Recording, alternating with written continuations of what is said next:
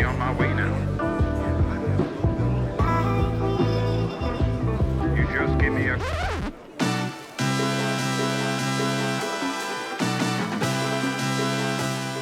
Erittäin hyvää päivää ja tervetuloa Puurojengiin.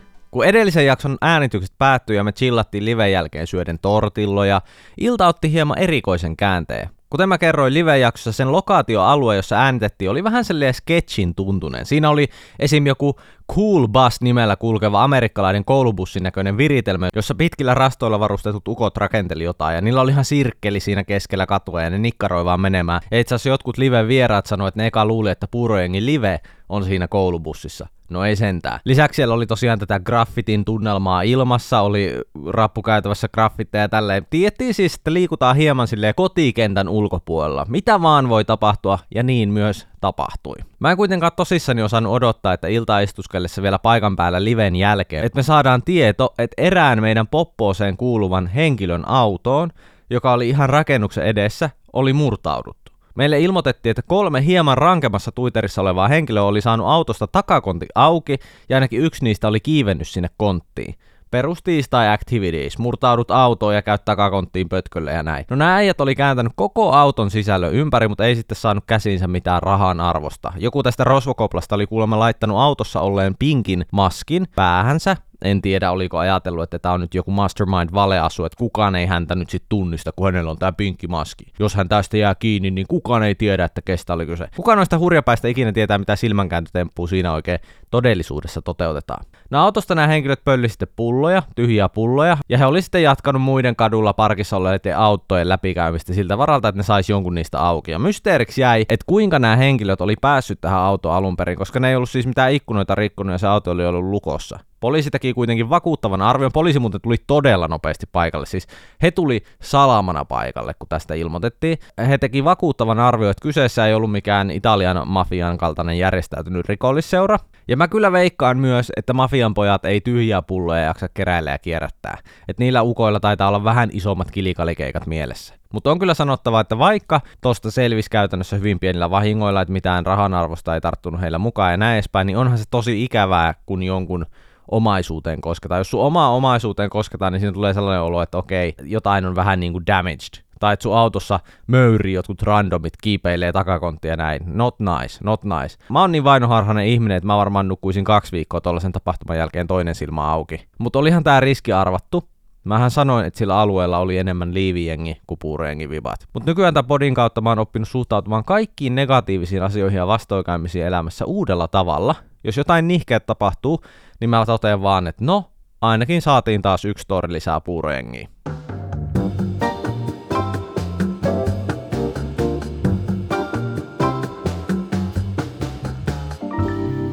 Tervetuloa Puurojengi, toivottavasti te voitte erittäin hyvin. Täällä kaikki hyvin. Mä oon tämän podcastin hosti Tomas Grekov. Puurojengin jaksot julkaistaan kaksi kertaa viikossa maanantaisin ja torstaisin. Jos haluat sanoa mulle jotain palautetta tai kertoa mulle muuten vaan asioita, niin se onnistuu Instagramin puolella. Kiitos tosi paljon, miten te otitte vastaan edellisen jakson, eli tämän Puurojengin live-jakson. Mä sain tosi paljon viestiä tähän live-tapahtumaan ja, ja ylipäätään koko jaksoa koskien. Ja selvää oli, että jengi kaipasi sitä lisää. Iso kiitos kaikille kuuntelusta. Se oli itsellekin tosi hieno kokemus ja siitä jäi kyllä tosi positiivinen fiilis. Kiitos siitä. Täällä ollaan taas yllättävänkin nopeasti taas tien päällä. Mä oon tällä hetkellä äänittämässä tätä jaksoa Oulussa hotellihuoneessa. Ihan parin tunnin sisällä tästä. Mä oon lähdössä Miisan ystävän häihin. Miisa on tällä hetkellä laittamassa hääkampausta, joten mä oon täällä rauhassa itsekseni äänittelemässä. Mutta me ollaan siis on the road ja saa nähdä, mitä tästä reissusta jää kerrottavaksi jälleen kerran. Sitä tietää, että aina kun on tien päällä, niin sattuu ja tapahtuu. Tuntuu, että on tällä kaudella äänittänyt useammassa eri lokaatiossa puurojengiä kuin kolme edellisen kauden aikana yhteensä, mutta ehkä tällä kaudella mä oon kunnolla vasta tajunnut sen tosessaan, että tää mun studiosetup on oikeasti liikuteltava ja tässä tien päällä äänittäessä on itse asiassa ihan tunnelmaakin. Mut nyt on aika siirtyä päivän aiheeseen. Tämän päivän jakso on sellainen, että mä en oikeastaan edes tiedä, miten mä tää alustaisin, tai mitä mä sanoisin. Tää alkupuoliskojakso tulee ensinnäkin olemaan aika paljon vakavampi, kuin yleensä ollaan Puurojengin jaksoissa totuttu. Ehkä mä haluan ainakin todeta, että tää aihe on ollut sellainen, josta mä en oo halunnut puhua koko siinä aikana, kun mä oon tehnyt YouTubea ja somea. Mä en oo vaan ollut valmis ja mä oon ajatellut, että tää on vaan sellainen asia, mikä tavallaan ei kuulu kellekään. Mä oon pelännyt myös paljon sitä, että mitä ajatuksia tää herättää ihmisissä, jos tästä julkisesti puhuu, sekä tutuissa että tuntemattomissa. Tää on vaatinut jonkun verran kasvua, että mä oon osannut myös järjestellä omia ajatuksia tämän asian tiimoilta paremmin. Tää on aiheena tosi oleellinen sen kannalta, että kuka mä oon nyt, ja sen takia mä päätin, että nyt mä haluan siitä puhua. Toisaalta mä koen myös, että kun asioista puhutaan rohkeasti ääneen, varsinkin sellaista, joista puhuminen oikeasti vaatii myös rohkeutta, niin me voidaan antaa ihmisille vertaistukea.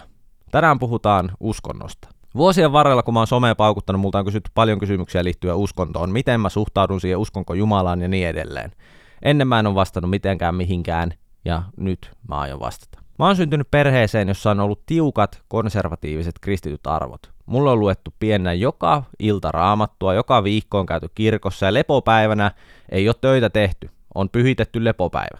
Seurakunnan toimintaan on osallistuttu aktiivisesti ja mä sanoisin, että kaiken kaikkiaan arvopohja on rakennettu kasvatuksessa sille pohjalle. Mä tiedän, että se voi kuulostaa oudolta, mutta mulle esimerkiksi sanottu junnuna, että on parempi, että mä en harrasta esimerkiksi futista, koska futiksessa matsit oli viikonloppuisia ja viikonloppuna pyhitetään lepopäivä, eikä silloin pelata mitään futista. Tää oli yksi syy, minkä takia mun soittimeksi valikoitu viulu. Se oli hyvä kirkkosoitin, sen kanssa on helppo esiintyä kirkossa.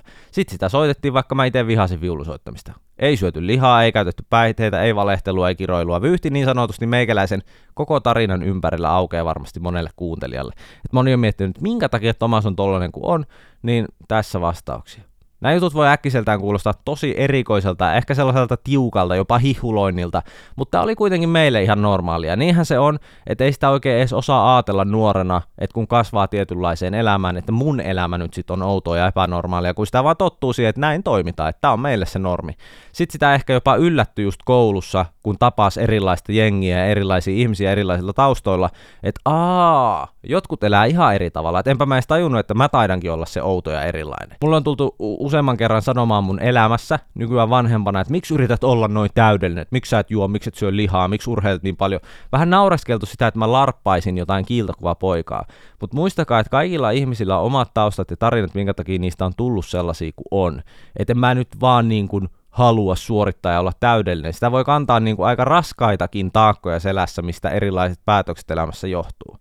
Tarkkakorvasimmat Puurengin kuuntelijat tajuu tässä vaiheessa, että mitä helvettiä, Tomas, sähän sanoit ensimmäisellä kaudella, että sun alkoholin käyttämättömyys ei johdu siitä, että sä olisit vaikka hihuliuskovainen. Ja kaikki, mitä tähän asti on kuullut, niin kieli kaikkea muuta. Mutta eipä hötkyillä. Mä en oo kusettanut teitä pelkurina, vaan tää on asian taustatusta. Ja nyt tullaan tämän jakson pääteemaan vahvasti. Tämä edellinen, mitä mä kuvailin, oli mun elämää hyvin pitkään, kun mä kasvoin, kun mä vartuin. Mä kasvoin kyllä noin. Asiat kuitenkin muuttuu ajan kanssa. Kun mä itsenäistyin, mä oon aikuistumisen myötä noussut seisomaan omille jaloilleni. Mun on täytynyt luoda oma arvopohjani ja suhtautumiseni uskoon ja uskontoon itse, ja mä oon kyseisen uskonnon harjoittamisesta luopunut. Mä oon luopunut siitä. Muutettua omilleni, mä rupesin kyseenalaistamaan paljon sitä arvomaailmaa ja uskoa, mihin mä olin kasvanut. Siinä tavassa harjoittaa uskontoa ja katsoa maailmaa oli todella paljon asioita, jonka kanssa mä en vaan ollut samaa mieltä. Mä oon itse aina luonnostaan ollut tosi sellainen rationaalinen faktaihminen, tiedeihminen. Mä tykkään faktoista, että asiat pystytään osoittamaan tietyllä tavalla. Mun on ollut aina vaikea hypätä sille puhtaasti uskon varaan. Se on ollut mulle aina haastavaa, ja mä koin, että kyseenalaistamista ei just tollaisissa piireissä otettu kauhean hyvin vastaan, vaan yritettiin monesti jopa sellaiset soraäänet hiljentää, ja onneksi mun kasvamisen aikana on ollut internet, josta mä oon sit voinut niinku tutkiskella laajemmin asioita myös itsenäisesti ja nähdä eri näkökulmia. Lisäksi mä koen, että meidän perheessä tehtiin todella hyvä ratkaisu mun kasvun kannalta siinä, että mä oon käynyt ihan normaalit koulut. Jotkut saattaa tällaisissa konservatiivipiireissä esimerkiksi pistää lapset kotikouluun tai kouluun, joka on ainoastaan vaikka kristityille. Onneksi mun kohdalla näin ei toimittu, koska mun mielestä siinä kyllä estetään sen nuoren mahdollisuus nähdä sitä oikeaa maailmaa ja erilaisia näkökulmia asioihin. Sitä näkee, että kaikki ei ole aina niin mustavalkoista ja meillä on erilaisia tapoja elää ja ajatella. Yksi merkittävä asia, joka mulla on aina hiertänyt, oli se, että mä koin, että näissä uskontopiireissä esimerkiksi suhtautuminen seksuaalivähemmistöihin oli oikeasti ihan paska ja myrkylle. Että vaikka virallinen linja ei seurakunnassa vaikka olisi homovastainen, niin tuntuu, että sen kaltaista puhetta sallitaan just käytävillä ja saleissa ei ole mitään ongelmaa. Että siellä saa puhua tosi vapaasti tosi sellaista toksista puhetta. Ja se on aina mun mielestä ollut tosi tekopyhä lähtökohta, että me saarantaan rakkaudesta ja sitten seuraavassa lauseessa arvostellaan ihmisiä vaan sen pohjalta, ketä ne on. Ylipäätään oli vaan paljon asioita, joiden takana mä en pystynyt seistä, joka kaatoi ainakin itsellä sen uskon horjuvan tornin lopulta. Mä muistan, että nuorempana, ehkä just kun mä olin about kaksikymmentä, olin muuttanut omilleni, niin mä olin vähän jopa katkeroitunut tästä aiheesta. Mä olin ihan sitä mieltä, että on ihan paska juttu tää koko homma, fuck that, että minkä takia mä oon joutunut elämään tolla tavalla mun nuoruuden. Et mä oon menettänyt niin paljon kokemuksia, mutta mä veikkaan kyllä, että monella, joka on joutunut kyseenalaistamaan vaikka omaa uskoaan tai ajattelutapaa tai arvomaailmoja, niin siinä alkuvaiheessa, kun alkaa kyseenalaistaa, niin tulee vähän sellainen aggressiivisempi reaktio, sellainen vastareaktio, että mitä helvettiä, miksi näin on toimittu. Ja tässä vaiheessa mä haluan korostaa sitä, että mä en missään nimessä ole katkera mun perhettä kohtaan. Mä koen, että mä sain tosi turvallisen lapsuuden ja mä koen, että mun vanhemmatkin on tehnyt parhaansa sillä pohjalla, minkä he uskoo oikeaksi. Mä oon aina kokenut turvaa ja rakkautta ja koen edelleen perhettäni kohtaan rakkautta. Tämä ei millään tavalla liity siihen, miten mä koen heitä kohtaan. Mä myös tiedän, että he hyväksyy mut just sellaisena kuin mä oon ja mä hyväksyn myös heidät sellaisena kuin he on. It's all love between the family. Mä arvostan sitä, että mun on annettu mun aikuistumisen myötä nousta just seisomaan omille jaloilleni ja annettu just kokea asiat niin kuin mä haluan ne kokea. Kun mä tiedän, että joissakin tosi hardcore uskontopiireissä saattaa perhe jopa hylätä, jos sä päätät uskoa eri tavalla tai olla uskomatta, niin mun ei ole koskaan tarvinnut pelätä sellaista, että mut hylättäisiin tai mun ei annettaisi olla oma itseni.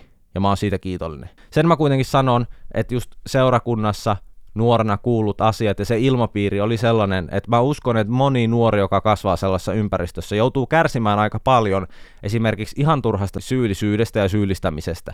Kyllä se, että kuulee aikuisten ihmisten yhteisössä puhuvan negatiivisesti muista ihmistä, jotka elää kuitenkin oikeasti ihan normaalia elämää, niin se on myrkyllistä. Oli se sitten koskien alkoholin käyttöä, avoliitossa asumista, seksiä, mitä vaan. Kaikki nämä on tavallisessa, normaalissa maailmassa ihan tavallisia, normaaleja asioita, josta sitten yhtäkkiä ihminen tuomitaan, että miten se nyt tolleen tekee. Mä oon lukenut sellaista ilmiöstä aikuisempana, että ihmiset, joilla on ollut just tosi tiukkoja sääntöjä ja on opetettu, että jos toimit niin ja näin, niin joudut helvettiin, niin kärsii tosi kovasta syyllisyyden tuskasta myöhemmin. Sellaista, niin kuin, sellaista niin kuin syntituskasta, syntitaakasta. Koetaan just, että Jumala kuulee kaikki sun ajatukset ja mitä pienimmästäkin jutuista saattaa kokea tarpeettoman suurta ahdistusta. Just joskus junnuna mä söin, esimerkiksi tää on maailman pieni esimerkki, mutta mä söin vahingossa lihaa kouluruokalassa, niin mulla tuli ihan valtava ahdistus. Ja juoksin vessaa oksentaa. Sillä, sellainen olo, että mitä mulle nyt käy. Että ei, ei me näin toimita. Tosi kevyt esimerkki, mutta selkeä osoitus just sellaista täysin epäloogisesta pelosta, että mulle nyt voisi käydä jotain, kun mä noin tein. Ja kyllä syyllisyyden tuntemukset ja ahdistus on mua seurannut ihan aikuisiälle asti monissa eri asioissa. Että vaikka mä parikymppisenä luovuin täysin uskonnon harjoittamisesta, niin pitkään mulla monissa eri asioissa laukesi sellainen tuntemus, että mulle tulee vaikea olo ja vähän sellainen epävarmuus. Aina kun mä tein jotain, mitä vaikka nuorena meillä ei ollut sopivaa tehdä sen uskonnon puitteissa. Ja siinä oli vahvasti sellainen ristiriita, että jos mä nyt en usko tähän hommaan, niin ketä kohtaan mä oikeastaan edes rikon, että jos mä en noudata niitä vanhoja periaatteita, joihin mä nuoruudessa totuin. Mutta se tunne oli vaan niin vahvasti läsnä siitä, että on totuttu tekemään tietyllä tavalla niin pitkään. Vasta pari vuotta sitten esim. ensimmäistä kertaa mä pystyin tekemään töitä viikonloppuna niin sanottuna lepopäivänä, mikä aina ennen piti pyhittää joka viikko sille, että ei tee töitä, vaan just käy kirkossa ja näin edelleen. Nykyään mä pystyn kyllä siihen ilman, että se aiheuttaa ahdistusta, mutta pitkään en pystynyt. Et kyllä tällaiset asiat vaan kulkee pitkään mukana ja on yllättävän tiukasti kiinni sussa.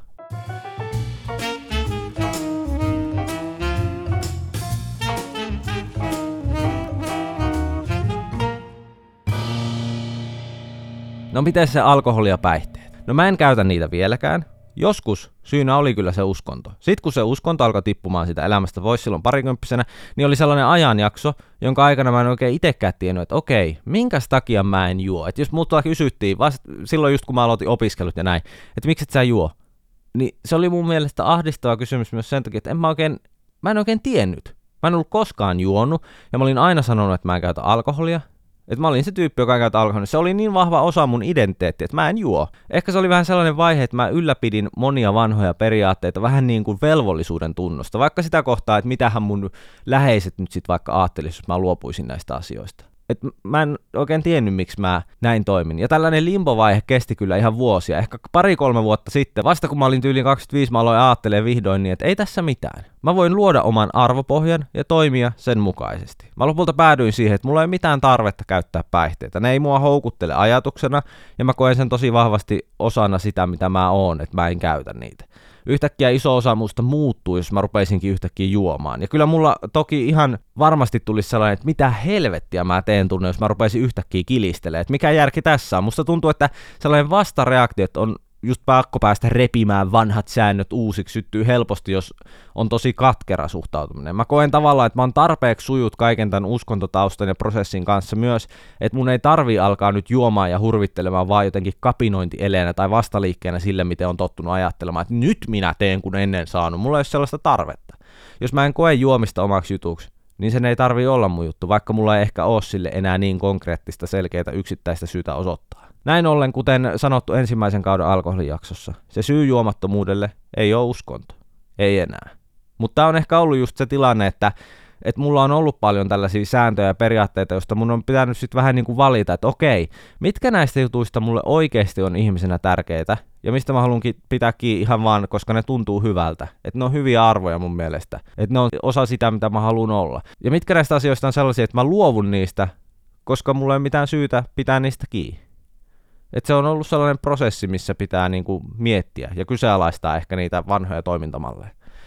Mä voin kertoa, että tässä viimeisen parin vuoden aikana, kun mä en ole enää katsellut tätä asiaa minkään katkeruuden tai pelon läpi, vaan oikeasti, oikeastaan sellaisen rauhan, että mä voin kokea uskosta eri tavalla kuin nuoruudessa, mä voin olla oma itseni ja mut hyväksytään, niin mun on ollut paljon parempi olla. Mä oon pystynyt olemaan sekä omassa elämässäni vapautuneempi, helpottuneempi kuin myös somessa. Musta tuntuu, että mä oon saanut tietynlaiset kahleet vapautettua, jotka on pidellyt mua otteessa ja oon voinut vähän niin kuin luopua sellaisesta isosta möykystä, joka on aina ollut taustalla, josta mä en oo tiennyt oikein miten kokee. Ja sitten toisaalta vähän niin kuin ollut just sellainen pelko, että jos jengi nyt saa tästä tietää, niin miten mä reagoisin siihen. Nyt se on sanottu, tällainen tausta on ollut. Ja miten mä koen sitä nykyään. Mun ei tarvi enää miettiä. Mä haluan vielä todeta sen, että vaikka mä puhun tässä ehkä melko negatiivisenkin kautta, niin mä koen, että uskonnot ei välttämättä itsessään ole mitenkään suoraan negatiivinen asia. Mä muistan ikuisesti sen, kun mentaalisavuke, YouTubettaja, sanoi videolla joskus miljoona vuotta sitten, oikeasti ehkä joku, joku kahdeksan kymmenen vuotta sitten, tyyliin, että pitää, mä en muista sanasta sanaa, mutta se pointti oli tämä ja se sävy oli tämä. Että hän pitää kaikkia ihmisiä, jotka uskoo Jumalaan täysin pelleinä, ja että hänen mielestään kukaan ihminen ei voi olla älykäs, jos uskoo johonkin satuun. Ja mä muistan tämän elävästi, koska se riipas mua. Se riipas mua ihan pirusti noi sanat. Niin mä haluan tässä nyt sanoa, että vaikka mulla onkin tällainen omakohtainen kokemus, joka on työntänyt mut lopulta uskonnosta poispäin, niin mä koen, että kaikki saa kyllä uskoa siihen, mihin haluaa. Mun kirjoissa uskominen tai uskomatta oleminen ei ole heikkous. Se on vaan erilainen kokemus, ja varmasti jokaisella on omakohtaiset kokemuksensa, jotka johtaa siihen lopputulemaan, mihin kukin haluaa päätyä. Ehkä muistutan kuitenkin, että uskot sä tai et usko, niin älä anna muiden ajatusten ja mielipiteiden olla siinä esteenä, miten sä sen koet. Ei kannata kahlita itteensä siihen ajatukseen, että muut ei hyväksyisi mua tällaisena. Mä oon ollut sen ajatuksen molemmilla puolilla nimittäin, ja mä voin sanoa, että kyllä sellaiset ihmiset, jotka sun kannattaa pitää sun elämässä, hyväksyy sut just sellaisena kuin sä oot. Uskoit tai et.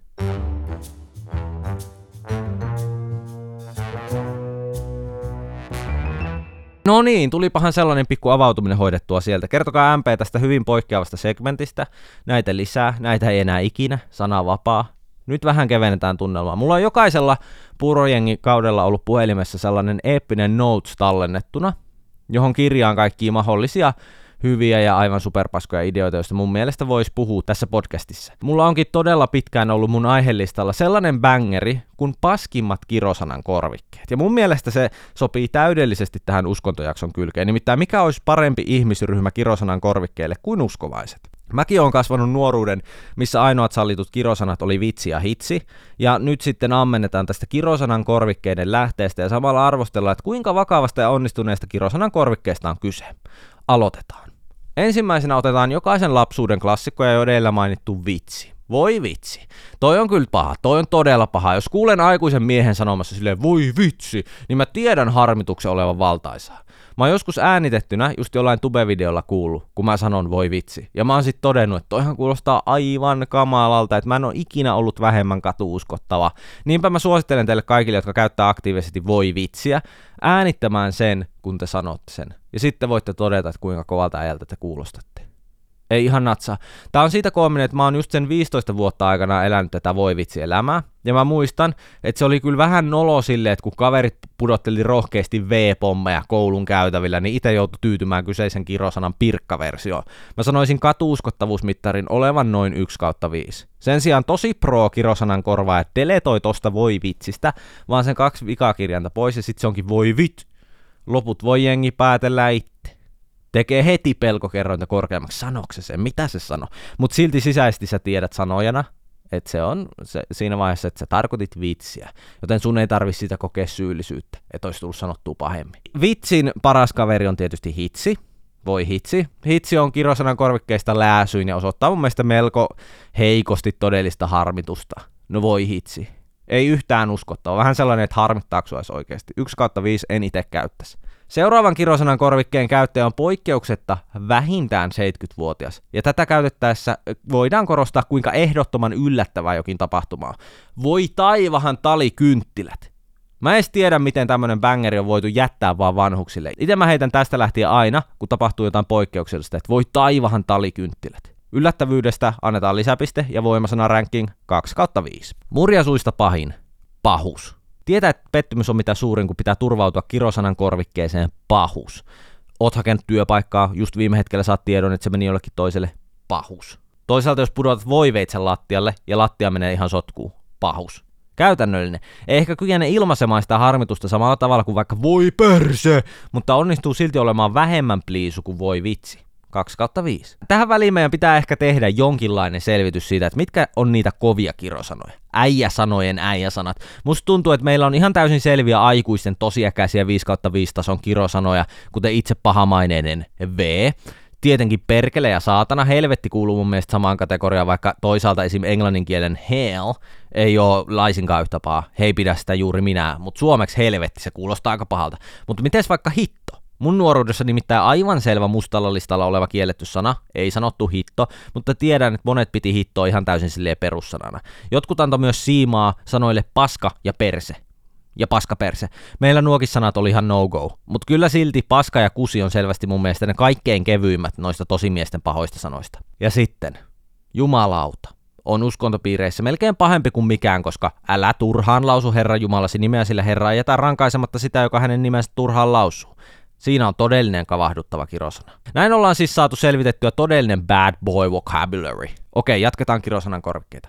Voi penna. Penna. Mikä ihme on ees penna? Mä oon kuullut vasta vähän aikaa sitten ekan kerran tämän pennan käytössä, enkä todellakaan löytänyt sitä nuoruudessani. Mutta on sanottava, että mä myönnän heti, että tuossa sanassa on paljon potentiaalia, mutta jotenkin se viimeinen potku siitä jää uupumaan. Mä sanoisin, että liikutaan vahvasti pahuskategoriassa. Voi penna. Mä oon, mä oon niinku parempiakin kuullut, mutta penna on varmaan helppo luikauttaa arkikieleen sekaan niin, että kukaan ei kiinnitä siihen erityistä huomiota.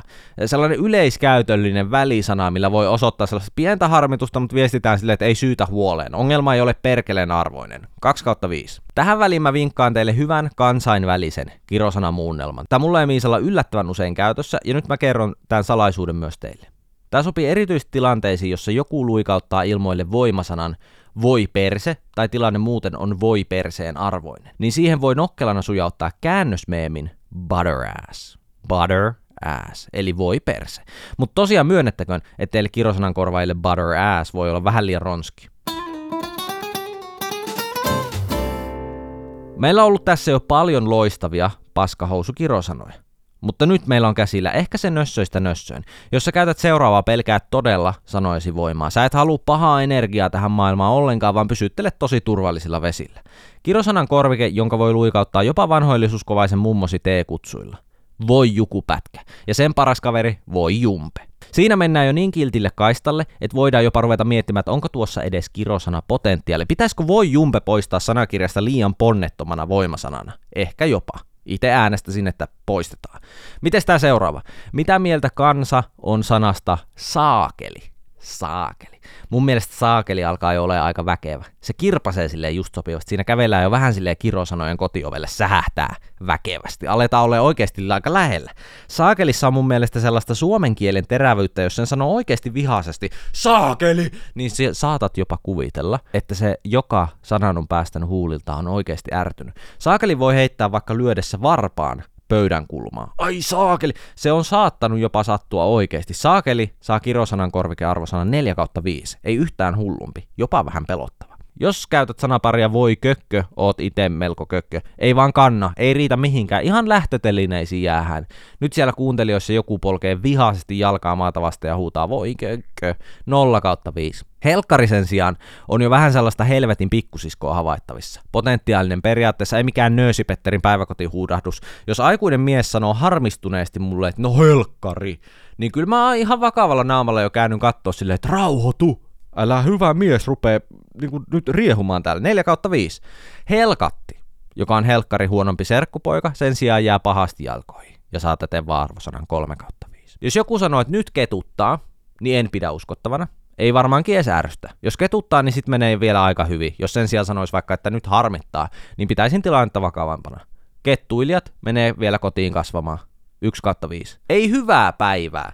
On muuten melkoisen kova piilosuoriutuja. Siinä saattaisi jopa luulla, että toi on ihan nolla kautta viisi plähsana, mutta mikä pitää ymmärtää on se, että kirosanan korvikkeissaan tärkeää on se, että sen käyttäminen ei herätä sellaista huomiota kuitenkaan, että okei, miksi tämä ihminen päätyi sanoa tuollaisen pehmeän kirosanan, että miksei se nyt vaan sano suoraan sitä pahempaa versiota. Niin moni kirosanan korvike on just sellainen vaan pehmennetty versio oikeasti jostain rajusta sanasta. Mutta ei hyvää päivää, niin se menee läpi ihan sellaisena autenttisena huudahduksena, joka hyväksytään pahemmissakin piireissä. Sillä ei tavallaan ole mitään sellaista rajumpaa versiota. Ei hyvää päivää pystyy ihan omilla meriteillään pärjäämään tässä kisassa. Antaisin yllättävän kovan neljä kautta viisi voimasana arvosanan. Pentele. Pelottava. Mun mielestä pentele on todella pelottava. Tanssahdellaan taas siinä rajamailla, että onko tämä ihminen todella harmissaan. Penteleen saa kuulostamaan myös häijyltä. Mun mielestä todella uskottava ja saa jopa viisi kautta viisi tason korvikesanan. Tää on jopa mun mielestä jotenkin, jotenkin jopa perkeleen kuumotuslevelissä. Et jos joku sanoo tosi kovaa pentele, niin musta tuntuu, että mä pienenä olisin säpsähtänyt jopa enemmän kuin että jos joku olisi sanonut perkele. Siinä on vaan jotakin karmivaa. Mites tää? Junalautoja saatavana perkiöasemalta. Menee mun mielestä oikein lausuttuna, taso on viisi kautta viisi. Samaan aikaan hauska ja kuumottava, on hetken siinä uskossa, varsinkin siinä alussa, kun junalautoja saatavana, sä oot jo ihan silleen, mitä, mitä, mitä täällä tapahtuu. Sitten kun mennään jo perkiöasemalle, niin sä oot silleen, aah, tää onkin huumorihetki ja kaikki on kutsuttu hekottamaan porukassa. Tää on hauskaa. Niin tota, viisi kautta viisi.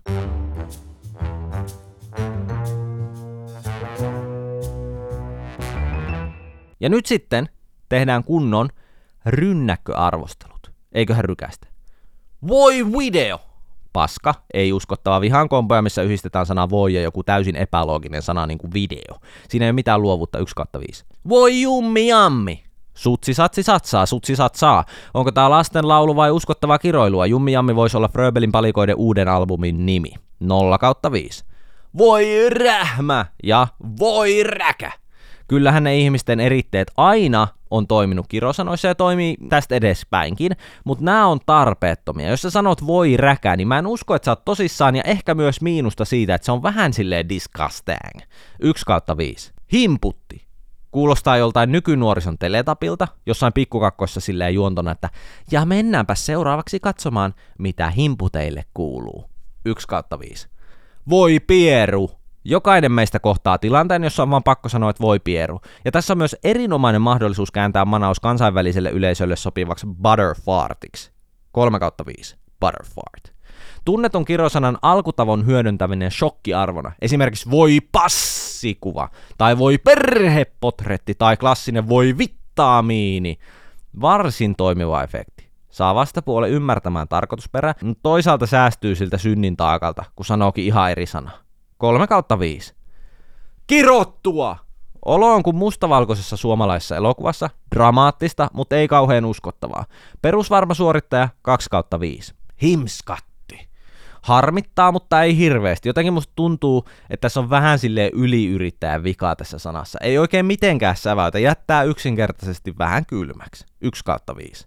Hitsin pitsi. Nolaa käyttäjänsä täysin. Aivan tarpeettoman noloa. Voiko mennä miinuspisteelle? Jos voi, niin hitsin pitsi menee kyllä miinus kolme kautta viitoseen. Pyhä Sylvi. Propsit siitä, että ei alassanalla voi. Toisaalta the holy Sylvia on jotenkin liian nunnaluostari vibes, että voisin heittää arjessa. Joten annetaan pyhälle Sylville vahva kaksi kautta viisi. Pannainen. Klassikko Akuanka vocabulary vibes. En ole ikinä kuullut kenenkään sanovan oikeassa elämässä tätä tosin, ja siihen on hyvä syy. Ei ole käyttis. yksi kautta viisi. No siinä oli ehkä jo tarpeeksi kirosanan korvikkeita yhdelle illalle, ehkä jopa vähän liikaakin. Eiköhän me tästä lähetä niihin himputihäihin juhlimaan persoonallisen paljon ja syömään himskatin paljon kakkua. Voi jummi, kun meillä tuleekin olemaan metkaa.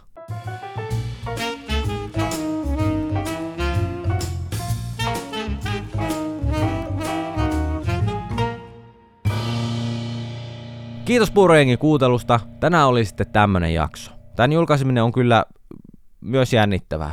Jotenkin jännä kompo tää, että toi alku oli vakava ja loppu on tollasta, tollasta. Mutta joo, aina kun avaa jotain henkilökohtaista, niin on se vähän stressaavaa, koska aina vähän silleen, että oliks, oliks vörtti kertoa, onko mä tyhmä, kun mä kerron tällaisen jutun ja kiinnostaako oikeasti ketään.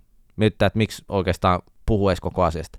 Mutta sitten taas toisaalta tällaisissa tila- tilanteissa yleensä just ollaan sitten jonkun aidon äärellä. No, kertokaa te M P-jaksosta ja kertokaa minkälaisia ajatuksia se herätti. Se onnistuu parhaiten Instagramissa, at Tomas Kerko. Puurengin jaksot julkaistaan totuttuun tapaan, maanantaisin ja torstaisin, siinä ehkä ne oleellisimmat. Nauttikaa loppupäivästä tai illasta tai jopa yöstä, jos olette kilipäinä jo Untenmaille matkaamassa. Palataan sitten taas ensi jakson merkeissä. Sinne siis. Me lähdetään juhlimaan häitä. Noni, ei siinä sen kummempia. Menkääs jo pois linjoilta. Minäkin menen. Noni, heippa hei, moikka.